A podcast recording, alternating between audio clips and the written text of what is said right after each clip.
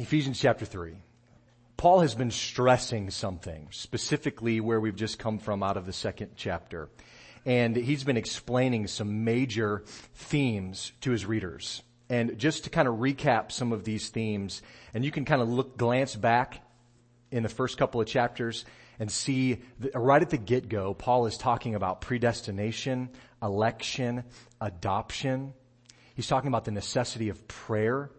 He teaches about total depravity at the beginning of chapter 2. He talks then about the immeasurable love of God. And then he talks about salvation by grace through faith in Christ. Remember the five solas that we talked about a few weeks back. And most recently in our text, Paul has been teaching the Ephesian churches about the unity that comes about from the gospel. And he's going somewhere with all of this, and he's going to make it obvious in chapter 3 today. Remember though, previously Gentiles were not included in the commonwealth, in the community of Israel. Paul even says that they were apart from God. He says they were without hope. Verse 12 of chapter 2 said that. But look at verse 13 of chapter 2. Similarly, at verse 4, he says, but now. So it's this transitional statement. He's comparing what was said to now what he's going to say. And what he says is this beautiful truth that Christians, all who believe, have been brought near by the blood of Christ and through the cross. And so Jason prayed this morning about the cross and that is the crux of our faith. Without that, we don't have anything. And so I hope that we can start recognizing what Paul is doing here. He's emphasizing something, and it's this. Peace with God has been won for both Jews and Gentiles alike, and it doesn't matter your heritage. It's by grace through faith. And he fleshes this idea out more in chapter 3. So let's read together Ephesians chapter 3, and we'll read verses 1 through 13 together. I'm in reading out of the English Standard Version. For this reason, I, Paul, a prisoner of Christ Jesus, on behalf of you Gentiles, assuming that you've heard of the stewardship of God's grace that was given me for you, how the mystery was known, was made known to me by revelation as I have written briefly. When you read this, you can perceive my insight into the mystery of Christ, which was not made known to the sons of men in other generations, as it has now been revealed to his holy apostles and prophets by the Spirit. This mystery is that the Gentiles are fellow heirs, members of the same body, and partakers of the promise in Christ Jesus through the gospel. Of this gospel I was made a minister according to the gift of God's grace, which was given me by the working of his power. To me, though I'm the very least of all the saints, this grace was given to preach to the Gentiles the unsearchable, unsearchable riches of Christ and to bring to light for everyone what was the plan of the mystery hidden for ages in God who created all things so that through the church the manifold wisdom of God might now be made known to the rulers and authorities in heavenly places. This was according to the eternal purpose that he has realized in Christ Jesus our Lord, in whom we have boldness and access with confidence through our faith in Him. So I ask you not to lose heart over what I am suffering for you, which is your glory. Let's pray one more time together. God, use your word to instruct your people this morning. Give me grace to communicate well so that your church is built and your name is glorified. In Christ's name, amen. So we can see that what Paul is saying here is, is he's just expounding this teaching that Gentiles and Jews worshiping together in one church, that's the mystery that's just now being revealed. Paul just comes right out and says it. It's not a mystery anymore, is it? He's saying it's this. Now, four times in this chapter, he says mystery. He uses this term mystery. He uses that term seven times in the whole book of Ephesians. But each time he does it, he's talking about unity of the believers in Christ. And it's not because of their common ancestry. It's not because of their common goals. It's not because of their common hometown. He always says it's in Christ. So when he's talking about the mystery here, he's talking about the joining of believers together regardless of where they've come from. You can look back in chapter 1 verse 9 and 10 is the first time he used it. He says, the mystery of his will. And a little bit further, he says, is to unite all things in him. All things in heaven and on earth. It's all wrapped up in Christ. Jew, Gentile, slave, free, male, female, earthly things, heavenly things, all of these things are being united by Jesus Christ and for Jesus Christ. This hadn't been made known. Look at verse 5 of chapter 3. This hadn't been made known to previous generations. But now, through the preaching of the gospel, those outside the Jewish nation can be heirs, can be members, and be partakers. Just think about that again for a moment. Those who were outside were now welcome inside. Those who had no family were considered full-fledged brothers and sisters in Christ. God had made a way where there was no way before. There was no hope, Paul said, for the Gentiles. We cannot overstate how important this truth was to them, is to us, or how, how jolting it probably was for them to hear this in that time. Paul's teaching on Jew and Gentile believer worshiping together was a monumental shift in the nation of Israel's understanding of salvation that largely stood unchanged for generations, for hundreds and hundreds of years. The promises of God, they're trustworthy and they're good, but before Christ, they were reserved for the people of Israel. They were reserved for his chosen people. And so now Paul is coming with a new way of looking at this.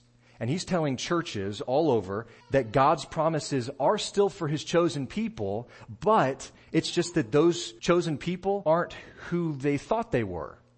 His chosen people aren't just those who were born into a Jewish family. His chosen people are not just those who have been circumcised. Look at chapter 2 verse 13. He says heritage is insignificant. Look at verse 11 of chapter 2. He says circumcision is just an act of human hands. Paul's saying that God's chosen people are all who believe. Jews and Gentiles would each together and apart, they would wrestle with this concept for a long time. It was controversial and even Peter wrestled with this and needed to be rebuked in Galatians chapter 2. He was not treating the Gentiles as full brothers in Christ. When people came, he kind of pulled back from them and Paul called it hypocrisy and said that he needed to rebuke him. Paul reminds us that if a person is justified, it's not because they have followed the law, but it's come through faith in Jesus by believing in Christ. If you want to turn there, you can. Galatians chapter 3, verse 24. This is one of the most convincing arguments of Paul's in this idea of Jew and Gentile both being full-fledged adopted members of God's family. In verse 24 of Galatians 3, Paul says this, he says, so then the law was our guardian until Christ came in order that we might be justified by faith. But now that faith has come, we're no longer under a guardian, for in Christ Jesus you are all sons of God now through faith. For as many of you as were baptized into Christ have put on Christ. There is neither Jew nor Greek. There is neither slave nor free. There is neither male nor female. For you are all one in Christ Jesus. And if you are Christ's, then you are Abraham's offspring, heirs according to promise. Jewish heritage was not the standard for being a child of God, Paul is saying. Believing in Christ is. So Jews have, at this point, they're being told they have no more claim over the truths and promises of God than the Gentiles do. This was hard for them to hear. In Christ, Paul is saying, no matter what their heritage is, they are heirs. You are an heir of the promises of God. So the mystery that Paul's describing here, I would say, is a redefining of who God's people really is. Now, I don't know that this is quite as outwardly and hotly debated today as it was for Peter and Paul in that day, but I think and I fear that Christians in America still have this kind of mindset in us though. Let me explain. I think in the church sometimes we still view people as insiders or outsiders. We see people as insiders when they believe the same way and they practice their beliefs the same way and they look like us. And outsiders are those people that are way over there that we're content with them being over there. And instead of desiring and truly wanting to go tell them that Jesus came so that they could be a part of his forever family, we are, we at least seem to be perfectly content most of the time to just leave them outside in order to keep our religion nice and neat. But guys, the gospel doesn't allow for that. I loved what Stephen said last week. He said that true Christianity is when we see hard and broken people in this world and out of our love for Christ, we move towards them. We move towards them. The gospel says, go to the widow and the orphan. Go to the sick and the lonely.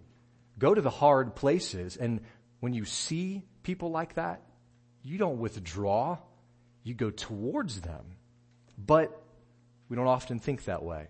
Sometimes we say, well, you know, I'm, I'm not sure that I can worship alongside of that person because they don't think like me. They don't practice their faith like me. They don't, they don't sing the same songs that, that we sing. They don't even use the same Bible translation. Now those I, I get are sort of silly things. And yet we inflate them in the church to make excuses for not being the people that God has called us to be. It seems like we would rather join Peter in his hypocrisy than actually join with Christ in telling others about him. But, church, Ramsey Creek, we cannot be that kind of people because the gospel calls true Christians and moves true Christians to action. If we truly love Jesus, we will be a part of communicating how God reconciles sinners back to himself in Christ. We will be a part of that. I want us to notice though, look at verse 5 here. How is this done? How is all of this revealed to Paul and others? It was by the Spirit. It was by the Spirit. Don't fall for the lies of people who would tell you that the Holy Spirit doesn't exist or that He's not part of the Godhead. He's not part of the Trinity. There are people that believe that. There are people in our area that believe that. Don't fall for that. The Spirit is the one whom God used to reveal truth about Himself to mankind, to the prophets, to the apostles. In verse 8, it says, it was the Spirit who gave this truth to these guys as a gift of God's grace to go and to preach the gospel to the Gentiles to those on the outside. So Paul then reveals the purpose of the church being made up of Jews and Gentiles together in verse 10. You can read that with me. He says, so that through the church, the manifold wisdom of God might now be made known to the rulers and authorities in the heavenly places. Let me just read that again so we're all on the same page. He says, through the church. Paul did not say that God's wisdom would be made known by famous preachers or big name worship bands or relevant advertising or persuasive debaters for the Christian faith. He says, no, he says God's multifaceted and perfect wisdom is revealed through the church. God uses the church to reveal his infinite wisdom to rulers and authorities in heavenly places. Peter says this kind of thing in 1 Peter chapter 1 verse 12. He says, it was revealed to them talking about the prophets. He says, it was revealed to them that they were not serving themselves, but you in the things you have now, that have now been announced to you through those who preach the good news to you by the Holy Spirit sent from heaven. He says, things into which even angels long to look. That's a surprising statement. Things into ev- which even angels long to look. Brothers and sisters, God's plan and purpose in creating the church is something that even the angels don't fully understand. God the Father, God the Son, God the Holy Spirit are the only all-knowing beings and angels, demons, the devil himself, they don't have that kind of power. They don't have, have that kind of ability or authority. The spiritual powers of the universe see God's plan for redemption through the life of the church. So Paul is saying, is it any wonder then that churches regularly struggle with being unified. Think about this. If the church is how God's wisdom is revealed, where is Satan going to spend a lot of his time attacking? It would make sense that it would be the front lines, the church, right? If the church is how God displays his wisdom, then that's where he's going to be focused on. Think about this. He's going to be focused on keeping us focused on each other instead of fulfilling our true calling as the church and to go out to a lost world and call them back to repentance and reconciliation with God. C.S. Lewis wrote a book years ago in the, in the 40s, a book called The Screwtape Letters. I don't know if anybody's read that. It's an unusual book. I'll just set the stage real quick. There's two main characters in this book. It's written from the perspective of, of a senior tempter from a demon named Screwtape, Uncle Screwtape. And he's got a nephew who's a junior tempter, and Uncle Screwtape is given, his nephew's name is Wormwood. And so Screwtape is sending letters to Wormwood trying to teach him how to deceive mankind better.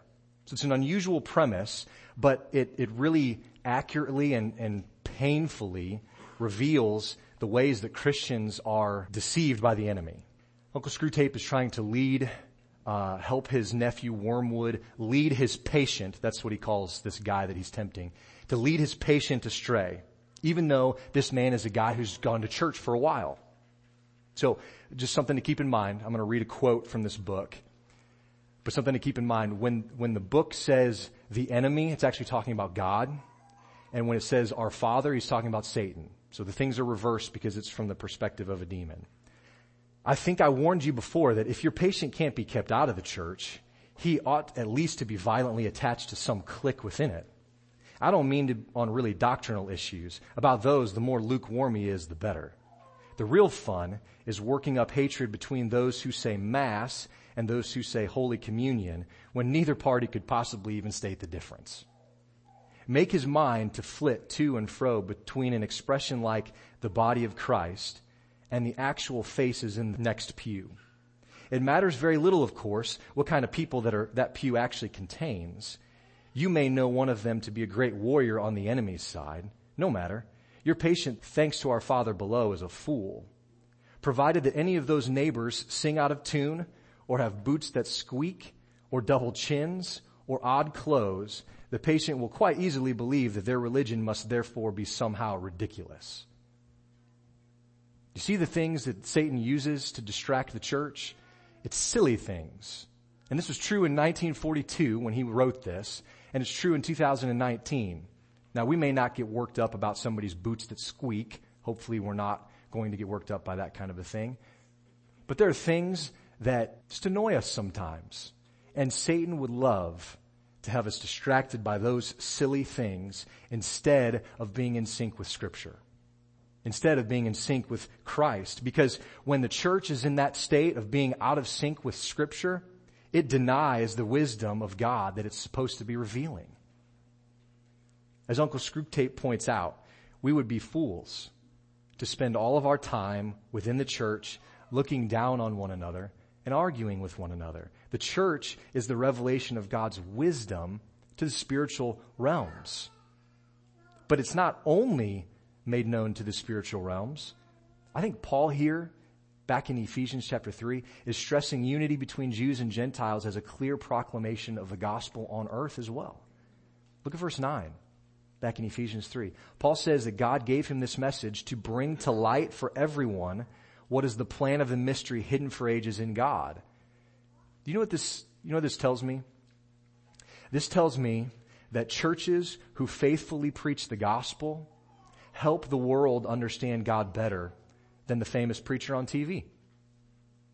This tells me that the little country church whose members hold fast to the truth reveals more than the big name worship band with the hit song on the radio station.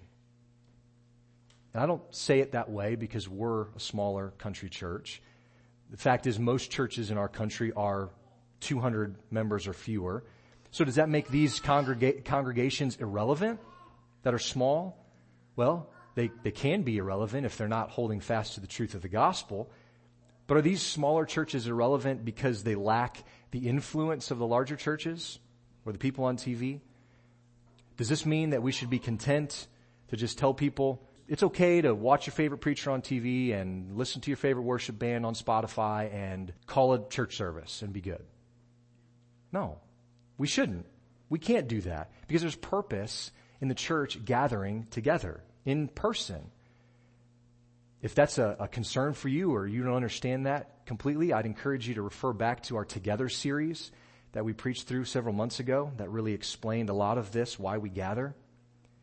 What you get and what you give from rubbing shoulders with your fellow church members week after week are things that can never happen from watching somebody on a screen or from interacting with somebody on Facebook or something like that. Churches reveal the wisdom of God as they faithfully preach and live out the gospel, regardless of size. As strange as that seems to us in our modern day age, this is God's design. Stop and think about the alternative. If God's wisdom is most revealed in popular preachers or in worship bands or even specific denominations, what happens when those important people in those things fail? What happens when we find out that the person that we've looked up to, that we're counting on, isn't living the way that we thought, or isn't living the way that they even should. Too often, it wrecks our faith. And just about as often, it wrecks churches. I'm afraid that this is happening right before our very eyes as well. I mean, people that, that we've looked up to have abuse allegations being brought before them. It's almost a regular thing now in the news leaders that we admired are suddenly changing their views on what they think the Bible is really teaching on specific issues in our day. Even our Southern Baptist Convention, brothers and sisters, has major problems with not reporting sin and covering it up. If we hitch our wagon to any of those things, to any of those popular people, then the moment they disappoint us, our view of God is often shaken I think too often we've made a habit to look to the preacher on the podcast rather than the church member sitting next to us. That's not the way of scripture. God is most revealed through the church. It's not just through the guy standing up preaching each week either. It's through the church, through the members of the church. If and when a leader falls, there's no need to be devastated because we know that the church follows Christ, not the man. Here's the reason why I think, one of the reasons at least, why God chose to do it this way, to reveal his wisdom through the church. I think it's in chapter 2 verse 9. This is in immediate context talking about salvation, but I think it applies here as well. He says, so that no one may boast. So that no one may boast. When you join a local congregation. You're making a commitment to God and to a group of people. You pledge to use your giftedness. You pledge to submit to its leaders, to care for others, and to follow Christ faithfully. Paul says, there's no boasting in salvation. You don't have anything to do with that. There's no bo- boasting in the church either, brothers and sisters. We're part of one another. We belong, Paul puts it that way. He says, we belong to one another. We function as one body and every member matters. Being a part of a church that calls sin for what it is, where, where burdens are shared, where there's joy when it gathers and where members are held accountable, that's what keeps us humble. That's what stays boasting away. From the newest believer to the most seasoned saint, regularly rubbing elbows with Christians in the church keeps us humble and keeps us accountable. And it clearly proclaims God's wisdom because it brings people together. The church keeps us from boasting and it reveals God's plan for redemption and unity in the body, in his body. And I think this is what Paul is getting at in chapter 3, verses 1 through 13. The Gentiles are welcome into the church because of the gospel because of the truth.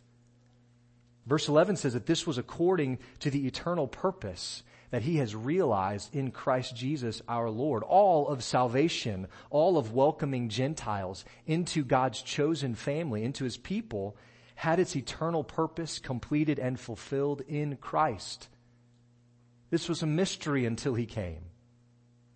Before the foundation of the world, this was how God designed it. How God would have it played out. The redemption of man originated before creation and was realized in Christ Jesus. This is a plan that no human being ever conceived. Only God. And verse 12 of Ephesians 3 says, We have boldness and access with confidence through our faith in Him. These are important words to us. Confidence, we have boldness, we have access. As joint heirs with Jesus, we have confidence because of Him, not because of our own efforts. Well, what do we have boldness for? Flip over to uh, Hebrews chapter 4 with me, verse 14 through 16. Since then we have a great high priest who has passed through the heavens, Jesus, the Son of God. Let us hold fast our confession. For we do not have a high priest who is unable to sympathize with our weaknesses, but one who in every respect has been tempted as we are, yet without sin. So because of all of that, because we have this great high priest we can identify with, he says, let us then with confidence draw near to the throne of grace that we may receive mercy and find grace to help in our time of need. Some of your translations, instead of confidence, they talk about boldness. Let us come near boldly. Let us come boldly before the throne. This is what we have boldness for, to come into the presence of God. Because of Christ, because of our great high priest, we have boldness to approach God himself. Brothers and sisters, it is unbiblical to teach that a Christian has to go through another person to go to God. That is anti-scriptural to say that. Because saying that, we deny the deity of Christ himself, and we're denying everything that he accomplished on the cross. So believer, because of Jesus Christ, you can go to God. You can go before his throne yourself with boldness, confident that he not only hears you, but he's promised to give us grace for help in the time of need. I hope that we'll just let that soak in for a second this morning because I guarantee you that there's areas in your life where you need to go boldly to the throne of God and say, I can't do this. I need your grace to help me. And we've refused to do it up until this point, subconsciously or not. We've refused to do it because we think we can handle it ourselves. Because our pride has risen up and we don't think we need the cross and we don't think we need a high priest that we can just fix it our own on our own. And the author of Hebrews and Paul himself is saying, no, you go boldly before the throne, but it's not because of who you are, it's because of Christ. And when you do that, we have this blessing of having grace for help in our time of need. And it's in Christ that we have this boldness. Paul says that we have access to something. What is it? He's already told us back in Ephesians chapter 2, verse 17 and 18. He said, and he came, talking of Christ, he came and he preached peace to you who were far off and peace to those who are near. For through him we both have access in one spirit to? The Father. We have access to the Father. Because of Jesus, we have peace with God and access to the Father. Paul tells the church in Rome the same thing in Romans chapter 5. He says, therefore, since we have been justified by faith, we have peace with God through our Lord Jesus Christ. Through him, we also have obtained access by faith into this grace in which we stand and we rejoice in hope of the glory of God. How do we stand when the storms of life surround? We don't stand in our own might. We stand by faith in His grace with boldness, rejoicing in hope of the glory of God. So this word access also has the meaning of drawing near to something, to an object or a person. In, in this case, obviously, we're talking about drawing near to God the Father. I think we can understand this concept when we think about parents and kids. We think about a small child. So moms and dads, when your kid gets hurt, especially when they're real small, when they get hurt, what do they want to do? They, they want to run to you. They want you to pick them up, hold them on your lap, and tell them it's going to be okay. Maybe put a band-aid on it. Maybe just hold them. And they just want to be close. They want you to comfort them. When they're afraid or nervous or unsure, they find comfort in our closeness, don't they? Guys, Christians specifically, when you're unsure or scared or anxious, don't first run to the self-help section of the bookstore or tune your TV to the most experienced preacher or run to the most renowned psychologist you can. Those things have their place, but first run into the comforting arms of the Father because he longs to hold you close. He wants to take you on his lap and hold you close and comfort you. In his presence is where God promises that you'll find grace to help in your time of need. It's in His presence. It's close to Him. And so boldness and access and peace are themes in Paul's writing. Because Paul and his readers have the same access through the Spirit to the same Father, it, it's possible that it may have been confusing for them that he is then in chains while they are free. In the moment of Paul's writing, he's, he's in chains and he's, he's saying, you have access to the same Father that I have. Well, why are you in prison for the gospel? Why, why are we free? Why is this happening? I think sometimes we feel the same way. Sometimes we feel this way where we say, God, why is, why is my good friend struggling or suffering right now when my life seems okay? Why are they having such difficulties? I know they want to trust you. I know that they're following you as best they can. Why are they struggling right now? And we think maybe like the Ephesian Christians. But on the flip side of that, I think sometimes we say, God, why am I struggling?